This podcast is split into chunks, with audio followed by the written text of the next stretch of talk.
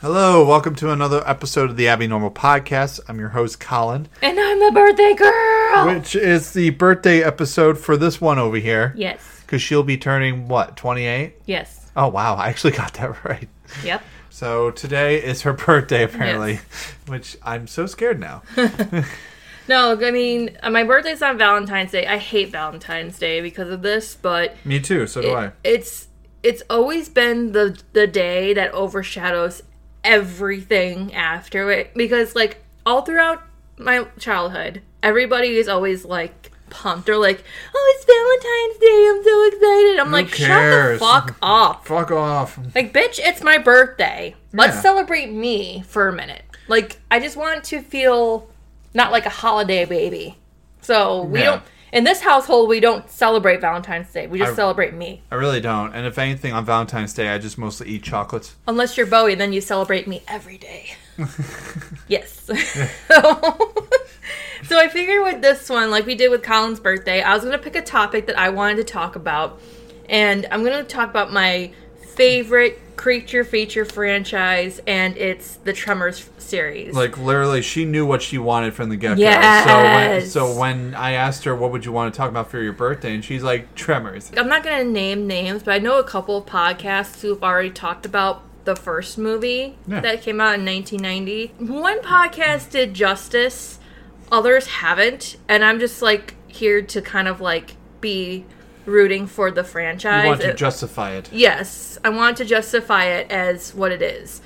It's got a good concept. And I figure for time's sake, since I'm going to be talking about the franchise as a whole, I'm only going to like gloss over some of the information and then just talk about some things about it that I like. Exactly. And then we'll go from there. So the first Tremors movie was released on September 8th, 1990. It has a runtime of an hour and 36 minutes and was directed by Ron Underwood. It had a budget of $11 million and made $16.7 million at the box office and has an IMDb rating of 7.1 out of 10, which I feel is fair. I mean, it's got a good concept. And S.S. Wilson, who wrote the premise and helped produce the movie, he claimed that he got the idea for the film while working for the U.S. Navy in California. He thought to himself as he sat on a boulder, he's like, what if something underground kept him from getting off the rock? I mean, isn't that like a cool... Because for me, when I watch this movie, I feel like I'm watching a bunch of people play that game, The Floor is Lava. Yeah. In a sense. Because instead of like lava, if you stand on the ground, you're dead, pretty much. You're eventually going to be dead if you put your first foot on the ground. Because they can feel that. Yeah, because these creatures hunt by sounds and vibrations. So anybody who's like walking around up like on the surface are going to be attacked by these monsters, which they're called Graboids, which we'll get into a little bit. But these monsters were actually designed by a company called Amalgamated Dynamics. Yep. And they designed the creatures for the first movie, and they kind of helped also design the creatures for the second film too. Yeah. And I think it's really cool, too, that when I was doing some behind-the-scenes, like, information research, and the filmmakers were kind of forced to add some scenes in the beginning that kind of gave the impression that whatever this thing was that was killing people was below the ground. And the writers didn't really want to do that. They wanted to make people think that in the beginning, until the big reveal, that this was a actual person killing these people in the most weirdest of ways. Mm-hmm. So I feel like that is really cool, and I mean that's why I like too, because of this action they had to add scenes in the beginning, like the POV shots from the ground that were like stalking Rhonda. Mm-hmm. And old Fred's death. Old Fred was this farmer who lived in the outskirts of town. His flock of sheep get massacred by these things, and then his body up until his head gets pulled underground and he dies. Wow. But they didn't want to add those scenes right away. They just wanted to make it seem like these people were being killed by a person. Yeah. What do you think? How do you feel about this movie so far? I've known this movie since I was a kid. Mm-hmm. And I remember I used to see commercials of this and little trailers and stuff. And I think the thing that I always remember from the trailers is when you see Kevin Bacon's face when he sees the Tremors for the first time with the Graboids. Oh, yeah. And it's just like, I just love how interesting that they came up with this concept of it. And the only times I've ever seen, like, sandworms like this also was, like, in Beetlejuice. Yeah. And I almost forgot to add this, too, but I'm going to go ahead and list off, like, some cast members who are in this. So, Kevin Bacon, Fred Ward star as Val McKee and Earl Bassett. Then we have Finn Carter, who plays Rhonda, who's our seismologist expert. And then we have Michael Gross and Reba McEntire as the Gummer couple, Bert and Heather. They're kind of like a survivalist couple of the town of Perfection, Nevada, which is where this story takes place. And I think it's a really good setting, too, because it's not only desert, which makes it easier for these monsters to kind of move underground, but they're so isolated out in this desert that the nearest town is, like, through the mountains and, like, a good some odd miles away. Yeah. And their power lines get cut off. They can't reach anybody outside of town. Road workers who are working, like, in the mountains are being killed because of these things, and it's craziness. Yeah. And I think it's a good setting for this type of movie. And it's a good premise to have this go any other way, to be chaotic as possible. Yeah, it's that feeling of isolation, like you're stuck in this valley that's all desert. And that's what I like about this, yeah.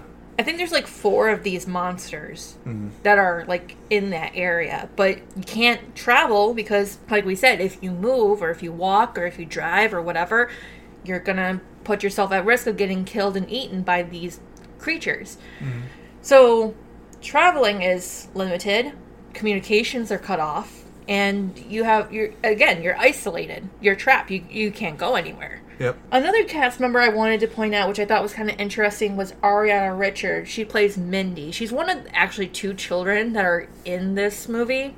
Because there's Mindy and then there's Mel, I think. Mel's this teenage kid who's like this really stupid little teenager. Yeah. But Mindy, we see her in passing so often. And I think her part is very, very interesting. Because there's one scene where she almost gets killed by one of these things. Mm-hmm. And we don't think too much in the beginning when we first see her, because she's hopping on a pogo stick and she's listening to music. And we don't think too much of her until Val, Earl, and Rhonda are in the town and they're realizing, like, these creatures are going to head for us, because outside of this valley, we're the only things that are making noise and are a food source to these things. Mm-hmm. And then once they feel the rumbling, and then they stop.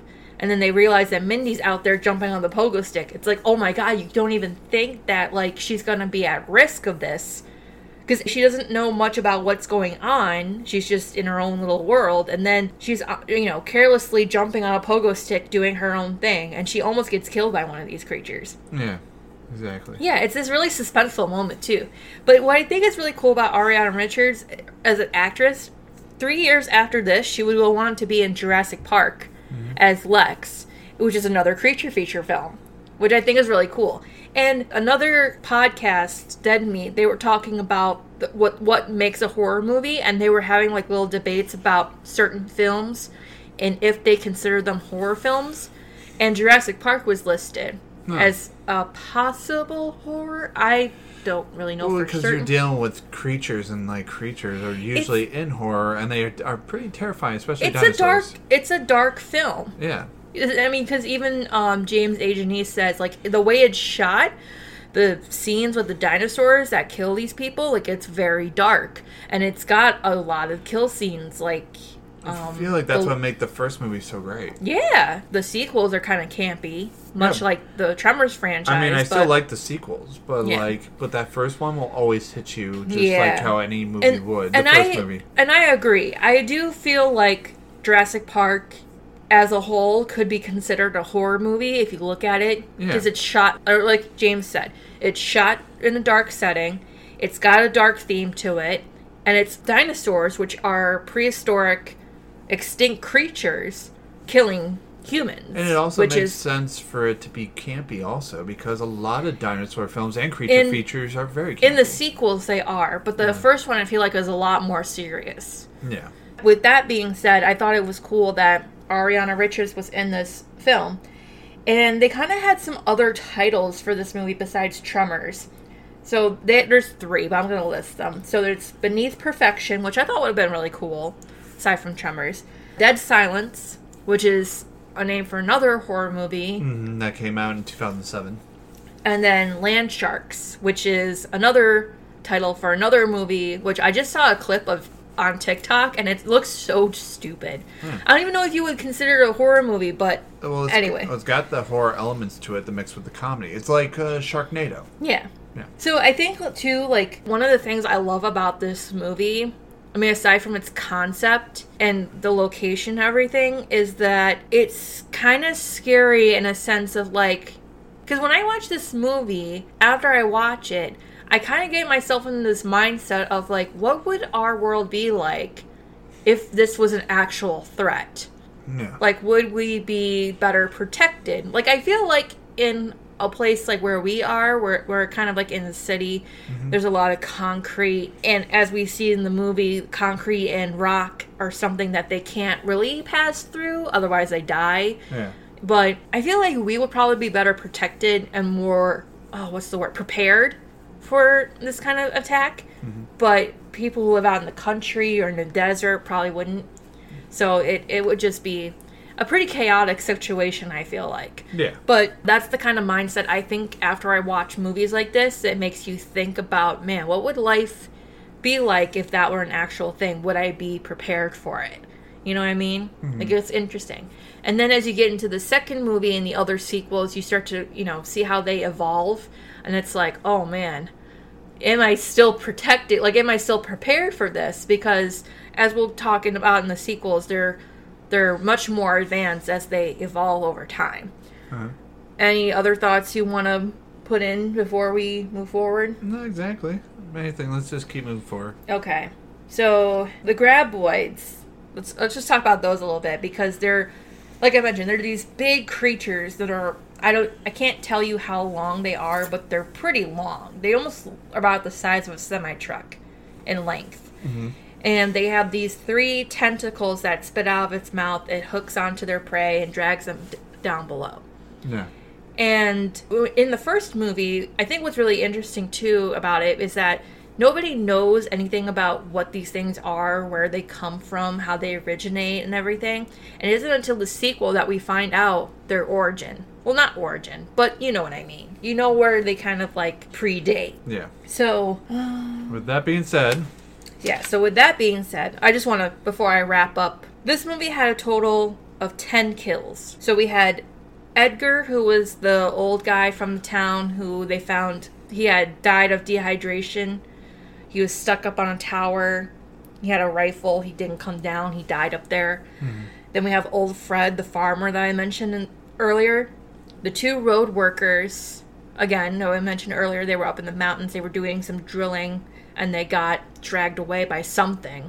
And then an avalanche rock fell on top of the other and killed them. Oh. The doctor and his wife, which that scene was even more interesting, because not only do you get to see the tentacles for probably the first time, but you kind of get a sense of what these things are capable of doing. So that was another interesting one. There's 2 other road workers that were killed off screen.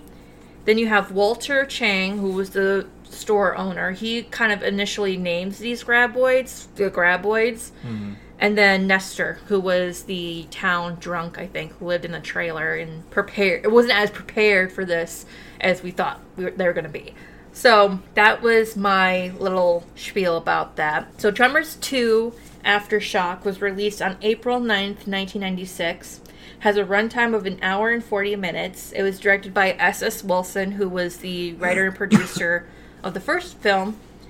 And it had a budget of $4 million and an IMDb score of 6 out of 10. Yeah, that's kind of weird. Yeah. $4 million budget? Yeah. Well, compared to the first one? Yeah. Compared to the first one, but they were hoping for a $16 million budget, I think. But that didn't work. Well, here's the thing. They were hoping for a $16 million budget, and they were hoping to shoot in location in Australia.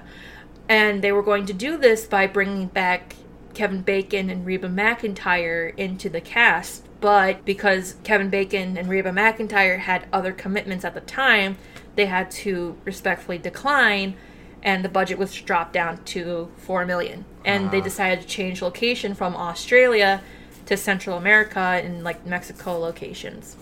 ridiculous. It is what it is. But overall, I think it's still held up as a pretty good movie. Yeah. And even Gavin L. Asif from the Houston Chronicle, when talking about this movie, he says, quote, best direct-to-video sequel ever made, which I think says a lot, because most sequels don't hold up well, and especially movies that are direct-to-video. I think, too, like, both the first and the second one, they held up pretty well as video store rentals. Like, mm-hmm. those held up pretty well after the initial release of the first movie. Well, especially with movies back then, after they came out of the theaters and they were in video stores like Blockbuster and all that stuff, they were actually had a lot more sales than when people went go into the theater. Mm-hmm. So that's why a lot of those movies made a bigger impact after the video sales. Yeah. Especially direct-to-video ones. Yeah. And I love, too, how even though, like, one of the things I found out about this movie, too, was that it took 27 days to film in the year 1994. Wow. And it was released 2 years later because, again, due to how they were going to release it, because they wanted this movie to be released in theaters, but I guess due to certain issues and, again, the productions and everything, they wanted to direct-to-video release. Mm-hmm. They actually, for this movie, they used one of the full-scale Graboid models from the first movie, and they incorporated it into the sequel. It was a refurbished model, and I think this might be the one that they used when showing what it looked like after it had kind of evolved, you know what I mean? Mm-hmm. You know that scene I'm talking about? I think so. It was an opened-up Graboid that had, like, this huge cavity that was, like, chewed out. I do remember that, yes. Yeah.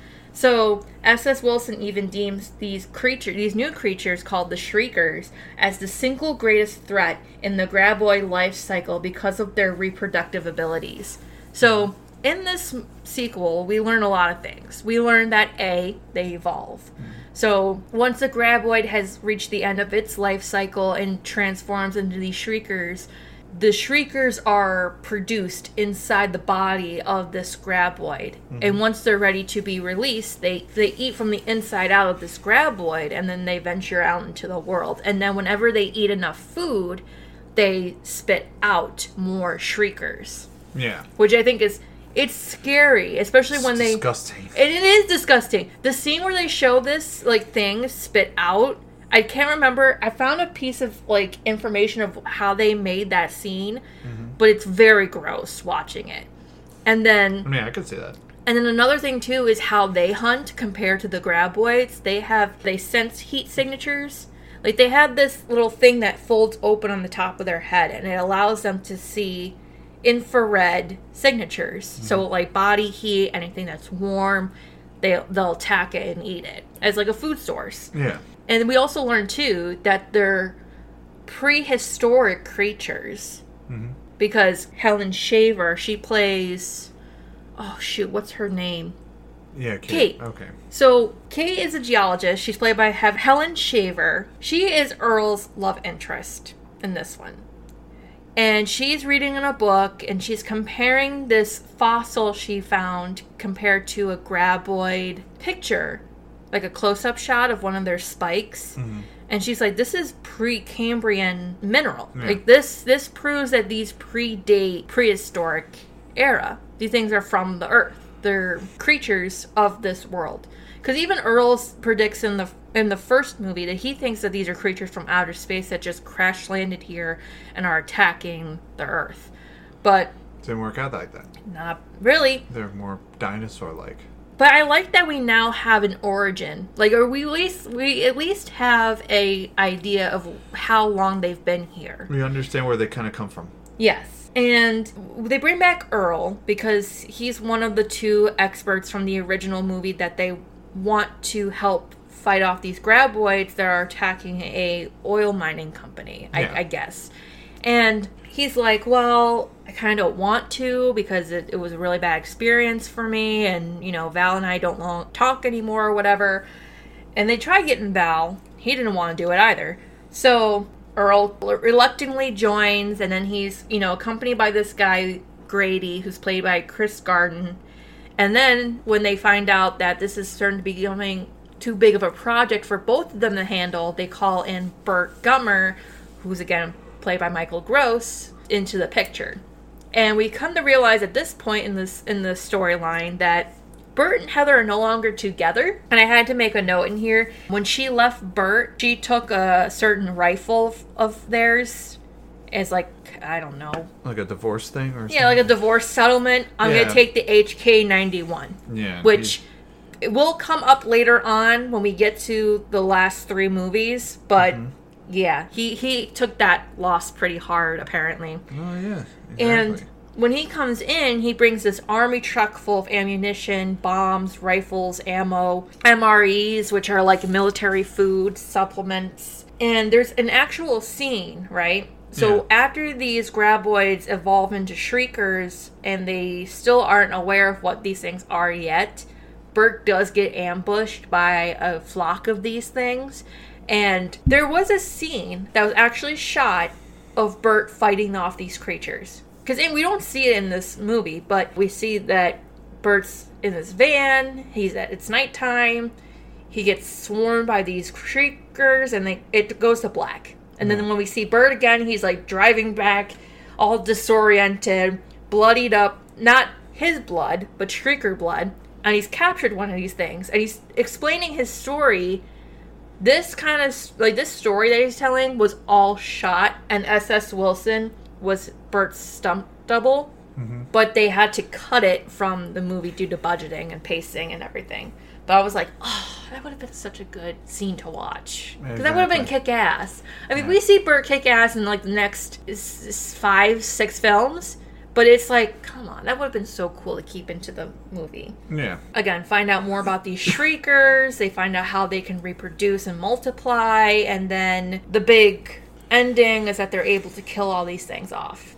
Now, some of these shriekers were actually used by puppets made by the same company that made the graboids from the first movie. Mm. Some of them are CGI, which you can tell. And then some are just rubber dummies that they used, like, for scenes where they shoot them and explode them. Yeah. And, like, the parts just, scatter from the sky. Yeah. But that was essentially how they were able to shoot those scenes with these kinds of creatures, which I thought was really cool. So overall, this movie had a kill count of 3 people and 1 coyote, which is off camera, but coyote? Yeah, there's a scene where Earl and Grady are kind of like, I think they're camping, or they may be just stranded on this boulder, but they hear coyote howling in the distance. Mm-hmm. And Grady's like, is that a coyote? And Earl's like, yeah. And Grady goes, man, he better keep quiet. And all of a sudden you hear a yelp, and it stops. Yeah. And I was like, yep. So that's the second movie, yeah. What do you think so far? Have you seen the second one? Yeah, I saw it with you. Well, how did you feel about it? It's like any other sequel. I mean, I don't know. I know they say, like, it's probably like the best sequel or stuff. I mean, I've seen better, but it still has a good, pace to it. Mm-hmm. And I think that's what I like about these movies, especially some of them. I don't like all of them because, I mean, the pace is not as good as the first one. This one had a pretty good pacing. I mean, because, and I'm going to do a brief rundown, but we get an introduction, and this is our first kill of the movie, but we see oil worker trying to run away from one of these things, and it gets eaten up. Then we see Earl kind of living his life after the events of the first movie, and we kind of see how he's holding up after all of it. And he's trying to breed emus and gets asked by this company, can you come help us? And then it kind of rolls from there, this cool little adventure movie of these guys hunting graboids. Then they bring Bert into the mix. Earl and Kate develop this relationship over time. Is this a movie where they kind of, like, exploited the graboids and trying to, like, do, like, merchandise with them? No, that's the next one. Oh, okay. But Grady does say in this one, because they're offering Bert and Grady, or not Bert, they're offering Earl and Grady money for each graboid killed, and they want to capture one alive for scientific research, which is near impossible to do. Yeah. And then they see all these shriekers, and then they're like, did the government even think that, they weren't going to pay us for all these shriekers? No. So Grady comes up with these ideas of, like, oh, I don't, you know what I'm going to do with the money? I'm going to make a Graboid theme park. Oh my God. which we find out in the third movie actually does become a thing that Earl invests in. Because he said he was going to use his money for investment. Yeah. And he invests in Grady's theme park. So, yeah, and he did more merchandise with the Graboids. Yeah, so let's get into the third one with that being said. So Tremors 3 is Back to Perfection. It was released on October 2nd of 2001. 8 years after the second one. Well, almost 11 years after the first one. Yeah, well that, but I'm saying with the second one, it took 8 years from the second movie. Yeah. Yeah. It has a runtime of an hour and 44 minutes. It was directed by Brent Maddock. This one had a budget of $6 million. Oh, okay. So one up by two. Okay. And it has a IMDb rating of 5.3 out of 10. This is kind of where we start to see those ratings start to really go downhill. Yeah, start failing. Yeah. And it stars Michael Gross, Ariana Richards, who makes her reappearance back to the franchise as Mindy, Sean Christian, Charlotte Stewart, and Tony Gennaro. Mm. Tony Gennaro played Miguel, who was also in the first part of the movie. Yeah. Yes. So I think that's really cool overall. So the events in this movie take place almost 10 or 11 years after the release of the first movie. And it goes back to Perfection, Nevada. And up until this point, the town hasn't seen any Graboid activity since the events of the first movie. Yeah. So we kind of have this kind of going for it. And I think it's really interesting, too, that we kind of see how they've not only held up since the first movie, but how they are doing and everything. So Chang's shop, Walter Chang's shop, is now run by his niece, Jody Chang. So Jody Chang, you know, after the loss of her uncle, comes to Nevada to help run the shop.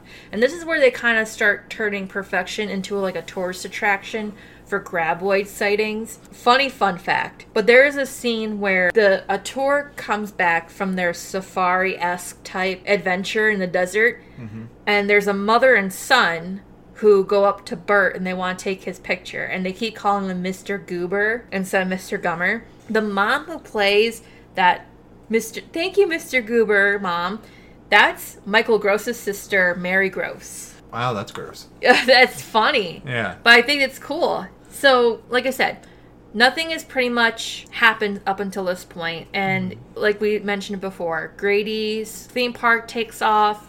And this also influences Jody to kind of turn the shop into a Graboid merchandise shop as well. Because she has comic books, she has puppets, she has dolls. And there an arcade game of the Graboids? Yes. Which, there's an arcade game that was used from the second movie because Earl had one in his house, remember? Yes, I do remember that. So they pulled that from the second movie, incorporated into the third one. They not only took, like, they pulled references from the first two movies and incorporated into this one. So, kind of like how Walter Chang got to name the Graboids, Jody gets to name these new creatures called Ass Blasters, which are kind of like shriekers. Their mouths are a little bit more elongated than the shriekers, but the original name for it comes from how they travel. They carry in their bodies this flammable liquid that, when released oxygen, because oxygen is all around us and it's how we breathe, when those liquids are exposed in oxygen, they become flammable and they kind of help these creatures take off in flight. Okay. So, hence the name Ass Blasters. So, it's pulled references. It's also pulled scenes from the first film. So, remember how we mentioned before the big reveal scene in Tremors 1? No. That gets reused again in the third movie. Really? Yes. Okay. Which I thought was really interesting. That's cool. It is the longest Tremors movie in the franchise at 104 minutes. I just thought it would be fun to throw that in there. And Michael Gross actually won an award for Best Actors for this film. What? Yeah. For what award was it? Like, Best Actor. I know, but what was the thing called? It wasn't in the Academy Awards. That's I don't think so, but he did win some award for Best Actor for this film. So in the first movie, remember how I mentioned there's like road workers who get killed? One of the road workers was played by John Pappas. In the third movie, he plays Agent Charlie Rusk in Part 3. So in this third movie, I mean, like we said, the Graboids come back, And Bert wants to try to kill all of them before they eventually evolve into Shriekers. And then the government comes in and they're like, you can't kill these creatures. They're prehistoric animals. They're near extinction. You can't let them die. Yeah. And Bert's like, are you shitting me? These things are monstrous. They're carnivorous. They're going to kill everybody in this town. Exactly. Yeah, like you can't. And then on top of all of this, there's a settlement company who's trying to build housing in this neighborhood. Mm-hmm. Or not neighborhood, but in this part of town and everything. We don't really get to see the Shriekers all that much. It just kind of like cuts from, you know, there's Graboids. There's one specific Graboid that's an albino Graboid. Okay. Yeah. That's weird. It's a whole thing. So there's an albino Graboid, and albino animals, they don't reproduce. This is why when you watch the third one, this one never evolves into Shriekers and then Ass Blasters. It just stays an albino Graboid for the rest of the movie. But we see that they do eventually evolve, but they don't get to all of them in time before they evolve into the next phase, which is these Ass Blasters. That's why when they see them, they don't know what to do with them, and they don't know anything about them. Yeah. They're not prepared for this, again. So when the Graboids first come, we see Nancy and Mindy hiding up on the roof. Mm-hmm. Because they think that, like, okay, we're dealing with Graboids. We've done this before. We have to get up on the roof and get off the ground. Yeah. Then we hear they've reached the Shrieker phase. We don't see the Shriekers yet, but now they're starting to hide their heat signatures with boxes and stuff. But they're still staying off the ground because they're like, if we keep ourselves elevated and off the ground, we minimize the risk of being attacked by these things. And now we have these Ass Blasters, and they fly. So the roofs are no longer safe at this point. So I was like, what the fuck do we do? We also don't realize, too, that unlike the Shriekers, when they eat, they don't reproduce. They actually put themselves in a food coma when they eat, which makes this one scene in particular very comical but saddening. So it's a long-running theme in almost every single Tremors movie we watch. But Bert Gummer is almost never prepared for shit like this. He really isn't. He's not, like, yeah, his arsenal of weaponry is not prepared for Graboids. He was totally not prepared to fight Shriekers in the second film. And in this one, he blows up his own home, thinking that if these things eat my food, there's going to be more trouble than ever before. Only to come to find out after the fact that if you feed them, they will slip into a coma and be rendered useless. So I guess he was pissed about that. Oh, he was devastated. He's devastated. He's, and like, I think it's home. I know, his home that he now has to rebuild all over again, because in the 10 years since the first movie, he's made his home not only Graboid proof, he's made it Shrieker proof, and now he's homeless. He's like, what do I do now? So I feel like all of this is really comical. And again, this is where we not only get to see the rating shot, but when we start to see the sequels become more campier than the original. That's how I feel about the third one. How do you feel about the third one? Did you watch the third one? A little bit. I did remember the beginning of it for sure. Yeah. Especially when they were mostly talking about the merchandise, which is hilarious. Yeah. But the rest of it, it's a blur. Yeah. And I didn't get a kill count for this one, but I'm going to try to remember off the top of my head. I feel like most of these films are going to be a blur to me, so... Well, the first one was this punk-ass kid who worked with Jack, the tourist guy, the guy who does the safari tours of the Graboids and the mountains and everything. His assistant gets killed by a Graboid. And then I think the agents, the government agents, there's three of them. There's two agents and a scientist. They all get attacked by Shriekers off camera. And then Miguel gets killed by one of the Ass Blasters. And I think that's it. So I think there's 5 in total in the third movie. Okay. Yeah. Yeah. Okay. No, that's cool. It's an odd movie. It's an odd franchise. How do you feel so far? Odd. Okay. I mean, no, I love these movies. Don't get me wrong and everything. I do think they're cool. I know they're your favorite, but... They're my absolute favorite, and I love them. But they're okay. I mean, I enjoy them for what they are, especially their humor and stuff, kind of like the mix with the horror aspects of these things. Yes. But I think that's what I liked about horror movies, is that you know, there's always got to be a little bit of that, like, you know, not to make too much of serious of yourself. Mm-hmm. You know, you have to make fun of yourself a little bit. Mm-hmm. And especially the creature. So yeah. Yeah, so that's what I like about it. So we have the then, and then we have the now. Like, we have the past, which is 1990, and then we have the present, which was 2000, kind of. I wouldn't call it present, but more modern. You know what I mean? Yeah. We see, like, an age gap. We see how things have progressed since the events of part one.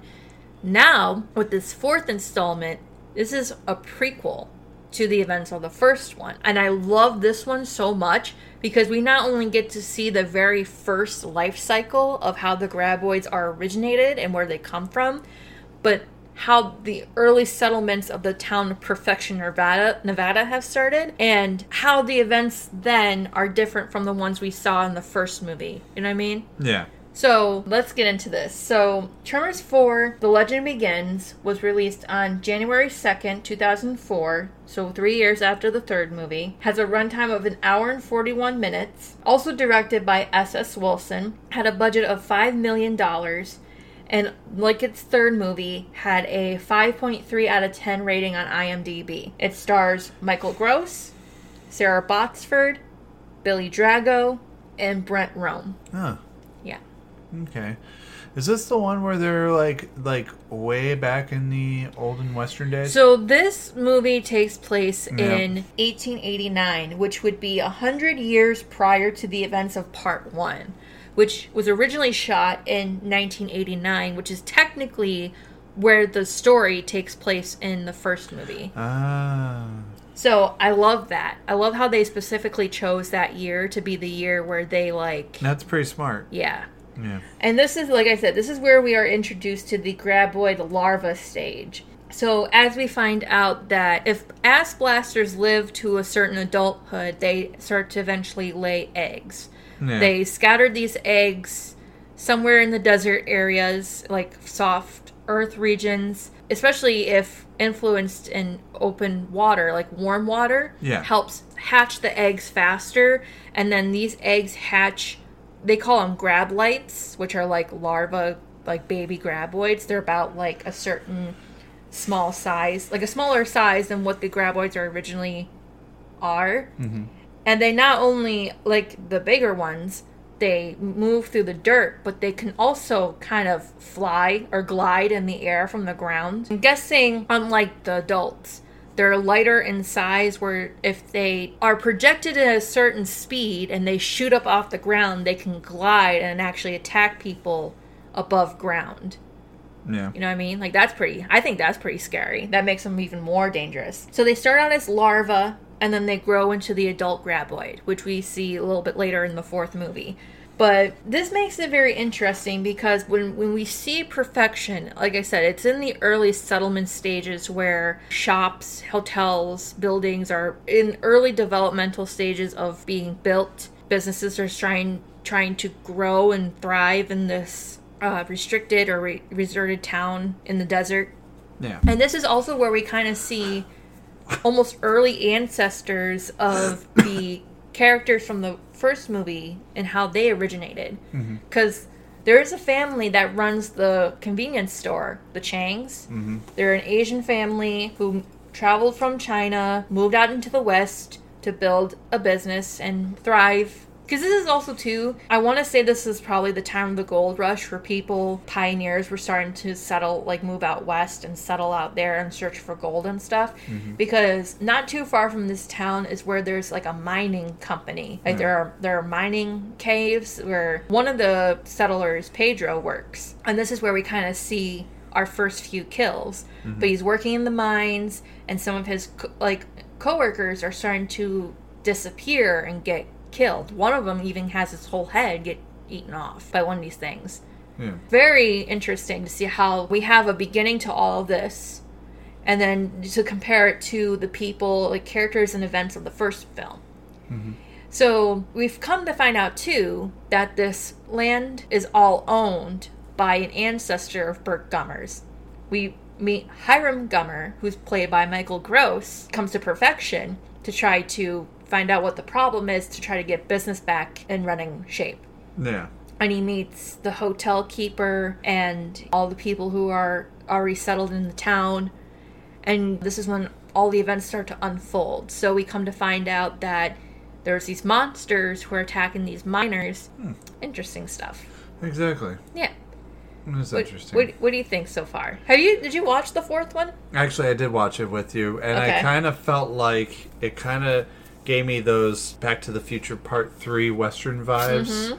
because that was based around in 1885. Yes. And with Doc Brown and all that, and I just felt like if anyone makes a mockery or kind of like a cowboy western thing like that, mm-hmm. I feel like Doc Brown should have been in Tremors 4 mm-hmm. as like a special like cameo appearance. Yeah.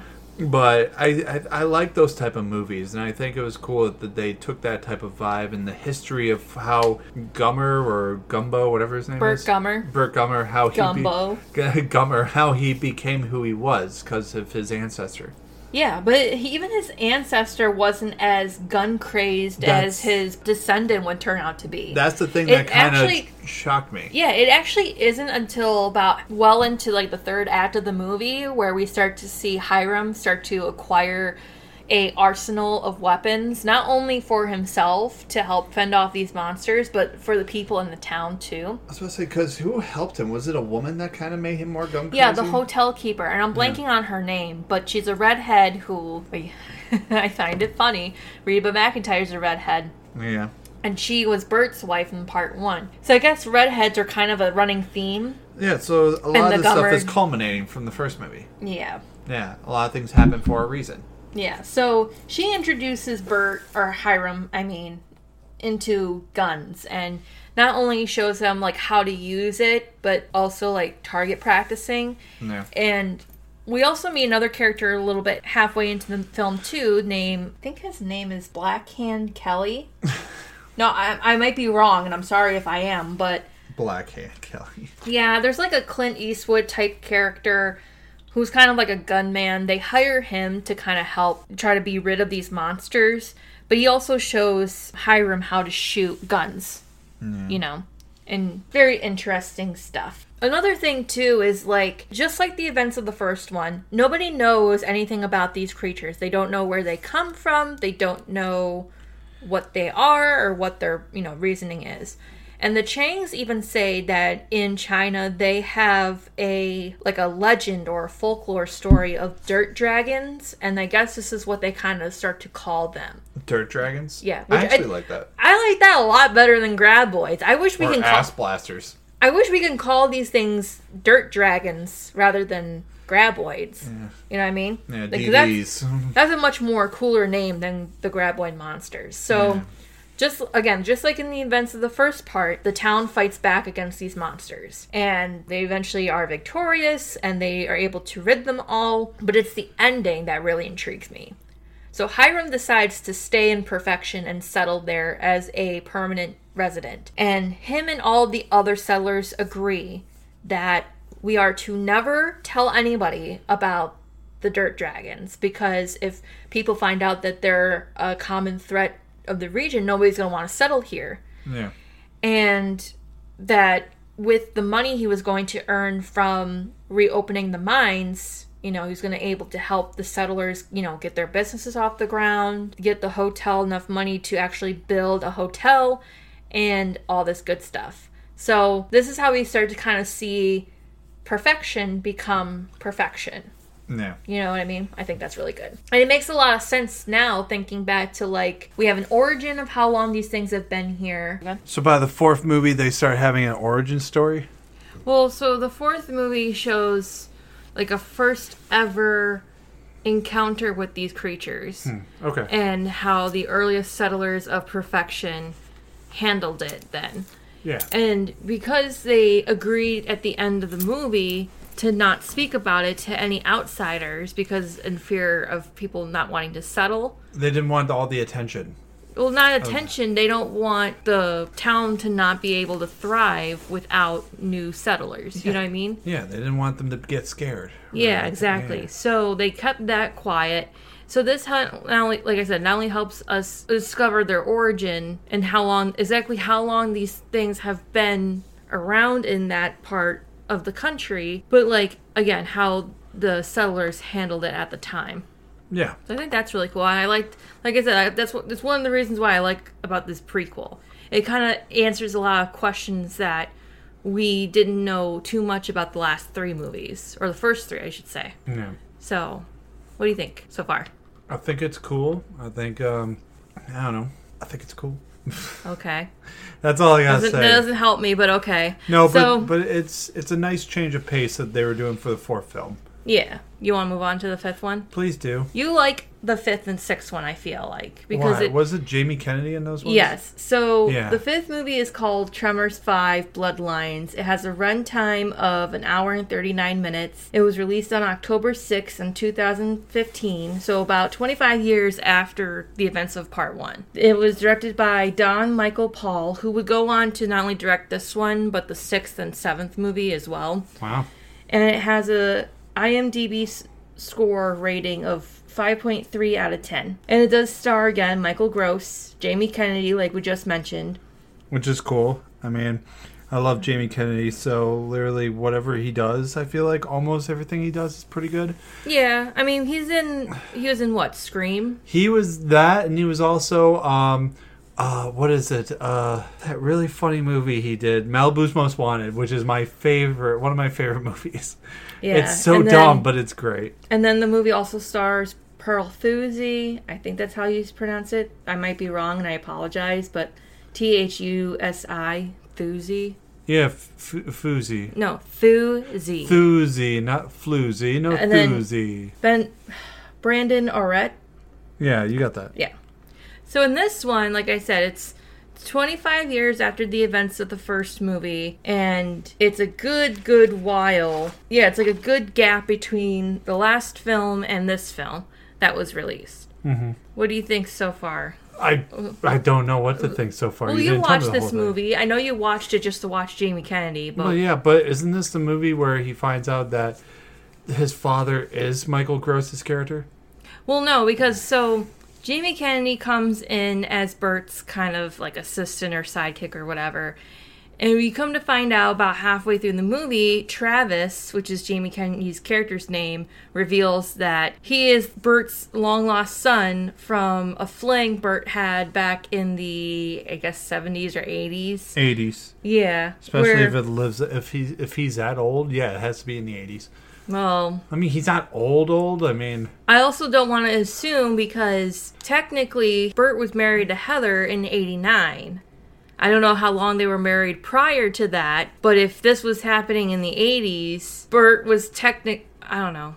It's hard to say. Well, how old is Jamie Kennedy's character in the film? Like 30-something, 40-something. All right, so you take, 30 or 40-something.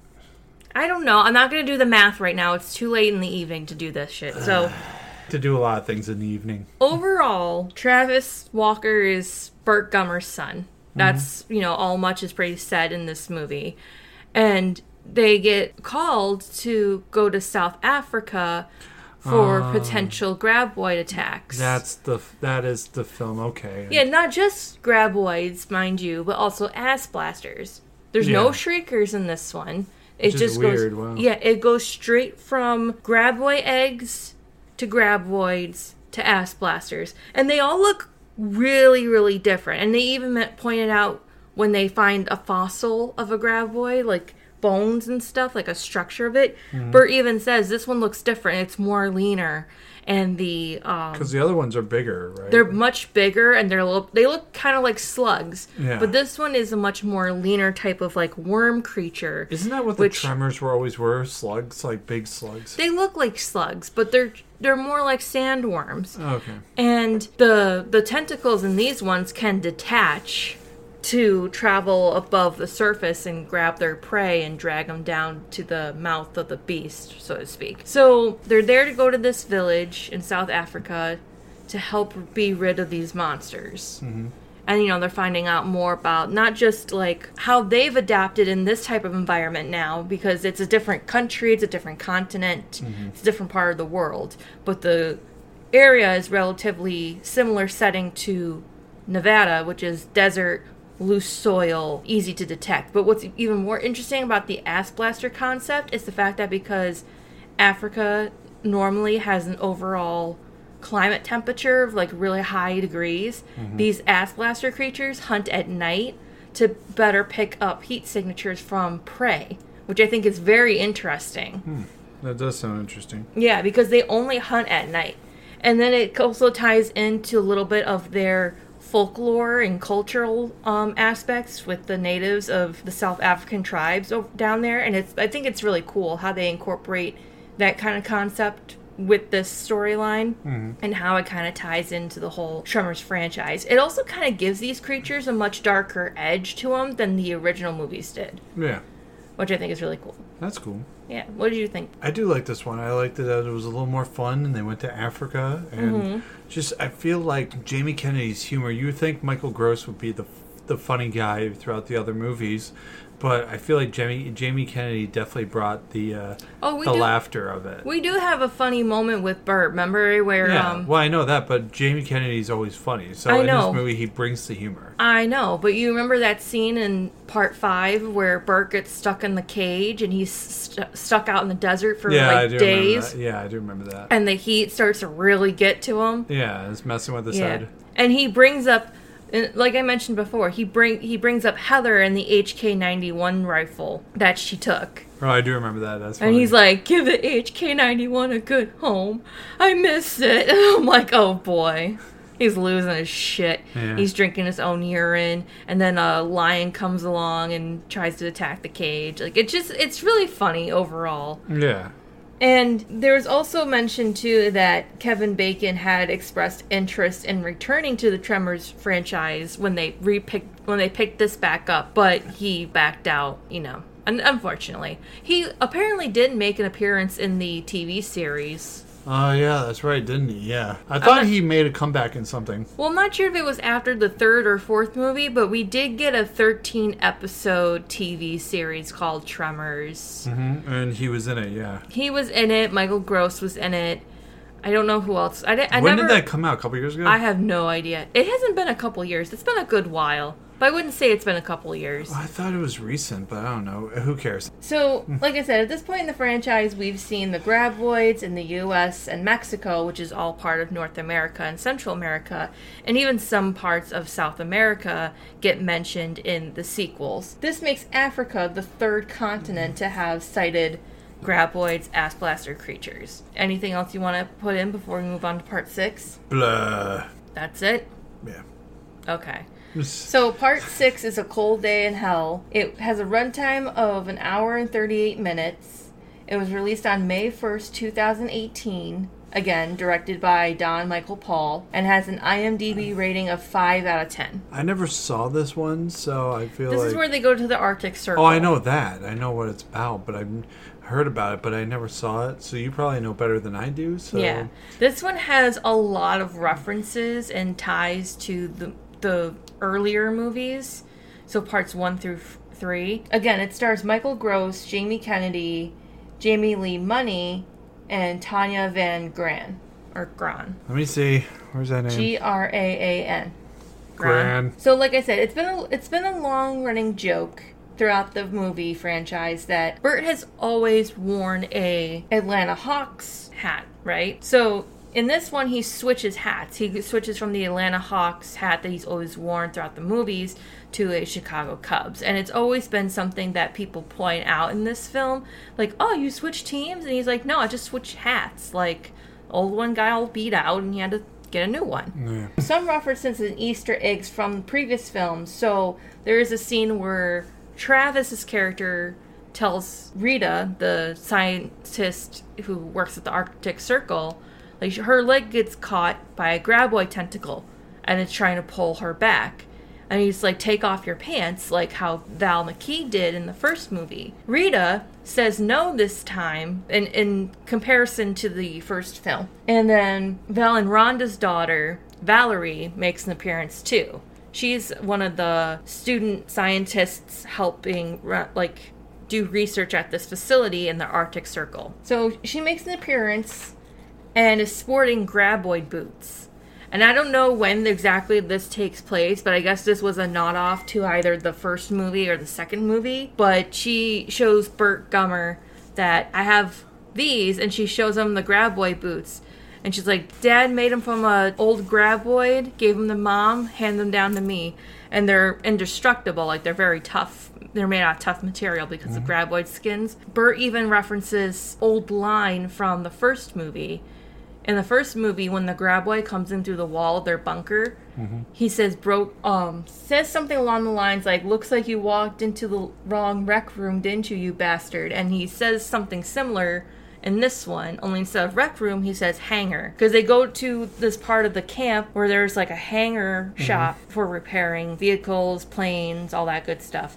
And they kind of use like the barrier of this thing as like an electrical fence to keep the Graboids out. And by doing this, they essentially kill one of the Graboids. And this is when Bert gets all excited and pulls this famous quote that we've all heard before in the first movie. And then liquid to distract Graboids, which was a tactic used in the first movie. And then using Graboids as momentum against itself.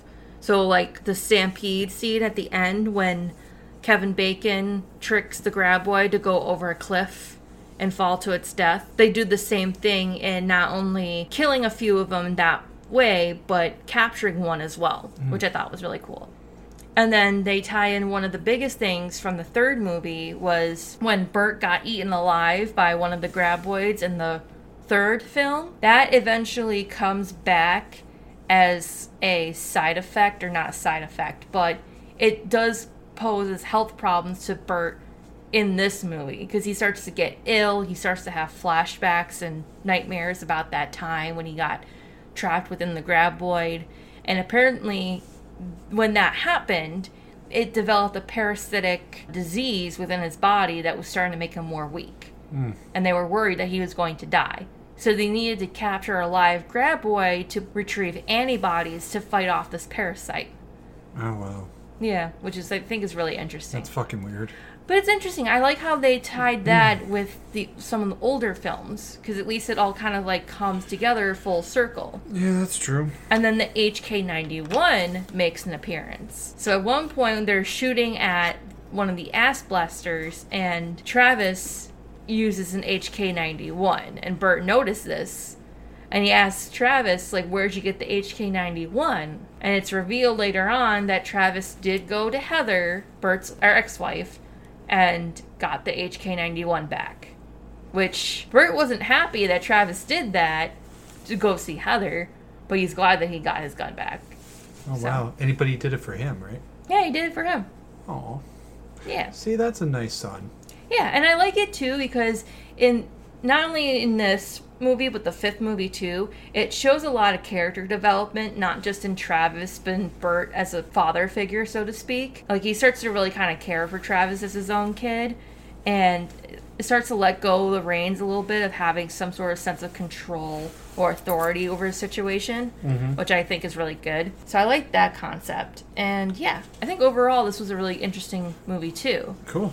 Because, again, location-wise, even, like, you know, this is all taken place within the Arctic Circle, which, to Bert's disbelief, Graboids start to roam this part of the region and start to kill people within the area. Yeah. So it's like, how does something like that happen in a place that's meant to be mostly frozen? Yeah, good question. Well, I think, too, what is also good about this, they tie in actual current events, which, at the moment, we're all kind of just dealing with, like, our carbon footprint, aka like global warming, and it kind of ties into this. So as the Arctic Circle starts to thaw out and melt down, it loosens up the soil in the area and makes it more susceptible for Graboids, who have probably laid dormant because of the frozen climate, to come back to life and kill people. So I think that's really interesting. Any thoughts? Not really. I mean, except, you know, it's cool. Yeah. So our last movie of the franchise so far, and I'm saying that because I'll get to that in a bit, but the latest installment is Tremors 7, Shrieker Island. It has a runtime of an hour and 43 minutes. So this still puts Tremors 3 as the longest movie in the franchise by an hour and 44 minutes. Really? Yeah. It was released on October 20th, 2020, so just last year, not too long ago. Wow, during the pandemic, that's crazy. Yep. Don Michael Paul, again, directed this film, and it has a 5.5 out of 10 on IMDb. It stars Michael Gross, Jackie Cruz, who is in Orange is the New Black. So what happened to Jamie Kennedy then? I'll get into that in a minute. John Heder is in this movie too. Yeah, Napoleon. Oh, wow. And Richard Brake, who Richard Brake is in a lot of horror movies lately. He was in Three from Hell. I believe he was in Mandy, the Nicolas Cage movie. Yeah, I want to actually see that one. That one looks really good too. But he's in a lot of. He's been popping up in a lot of newer horror movies lately, and he was also not just in Three from Hell, which is a Rob Zombie movie. He was also in the Halloween 2 remake and a bunch of other. I think 31 as well was another movie he appeared in Rob Zombie's filmography. You know what? What? A couple of days ago, I was actually at Walmart and I saw the cover to the new Tremors movie, and I looked at it. I looked closely and I saw John Heder, and he looks so different. I looked behind the back cover; he's fat. Like John Heder is. I'd say he's put on a little bit of weight, but I wouldn't say he's fat. I think he's got a pudge. I saw. Well, I mean, in this movie, he's a little bit more scruffier looking than. Well, on the face, yes, but his body type, yeah. I don't really pay attention to that, so I don't really. I didn't notice then. I just noted that Jackie Cruz was in it because I looked at her and I'm like, she looks so familiar. I'm like, where the hell have I seen her? And then I heard her talk, and I'm like, oh, that's Blanca Gonzalez. Yes. That's her name, and Orange is the New Black. So this is the third film in the franchise that shows actual shriekers. And they look, like I said, they look different from the way they looked in the second film. But this is technically the second time third time that we've seen them. And they looked a little bit more different. So like the CGI work is a little different in this time around. Mm-hmm. Michael Gross actually ate the grub his character cooks in the movie. So when they had to go get Bert, he's become kind of a recluse. He's kind of living off land, so to speak, like a little island that's kind of, what would you call it? I don't want to say a deserted island, but he's kind of like doing okay. He's grown out his hair and beard, which Michael Gross actually posted a picture of him with the long hair and beard on his social media to kind of help promote the movie a little bit. Yeah. And the original title of this movie was going to be Tremors Island Fury, which I thought would have been a really cool title for this one. Yeah, that would have been. Yeah. So some of the noises that are used for the shrieker vision scenes were actually pulled from Predator movies, which I thought was really cool. Yeah. Yeah. Is that all you have to say? Have you seen Predator? Yeah, of course. Are you kidding me? That's a classic. You know the noises that they make, right? The clicking noise, the clicking noise and all that. Yeah, some of those noises were used in this movie. Oh, they use it for this one? Yeah. Nice. Dude, now I want to watch Predator now. Yeah. Carolyn Langrish, I can't pronounce her last name. So, the actress who plays Jasmine Walker, who's Travis's mom, who we hadn't seen up until now. We only heard from her from the story that Travis told Bert of how they met. And we kind of see her, she works as like this wildlife preserve type of location off one of these islands. And we don't really know exactly where this area is. We just know that it almost looks like Kong Skull Island to me. Mm. This like cluster of islands that are kind of nearby one another. So there's one island where Jasmine's reserve is and her facility is located. And then you've got the one that Bert's probably, like, holed up in elsewhere that's close by. And then you have this other island that's a little bit more darker in comparison to all the others. Mm-hmm. And this is essentially the island that Richard Brake's character owns. And he's kind of using this island as, like, his own little safari tour group. So, like, the whole concept of this is that Richard Brake is a playboy-type character. Philanthropist. I wouldn't call him a philanthropist because philanthropists are people who use their money to give back to charity in the community. Well, is he narcissistic? Not only is he narcissistic, but he does not do anything for charity or the community. He uses his money to breed the weirdest types of creatures for rich people to hunt. So he's kind of like a fucked-up Tony Stark? Kinda. Okay. Very evil. Without being the philanthropist, because Tony is a philanthropist.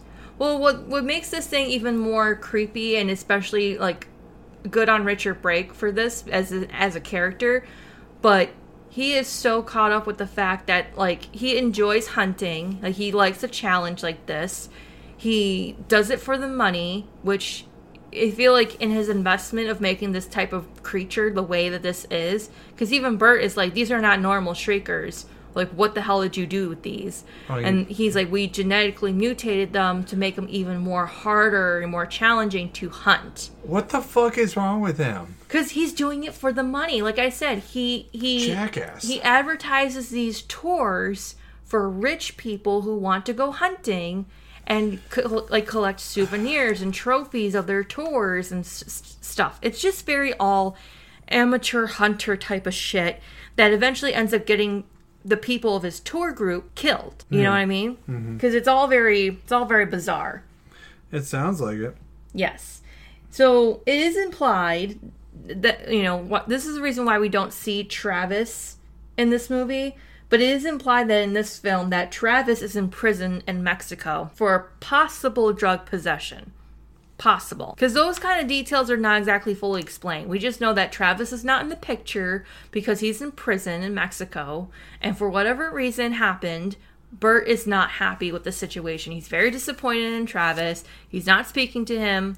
Gosh. And it makes it even sadder ending because at the end of this one, and I don't know if this is actually true, but we do see Bert possibly get killed by one of these graboids. No. Yes. Not Bert, not Michael Gross, not Family Ties Gross.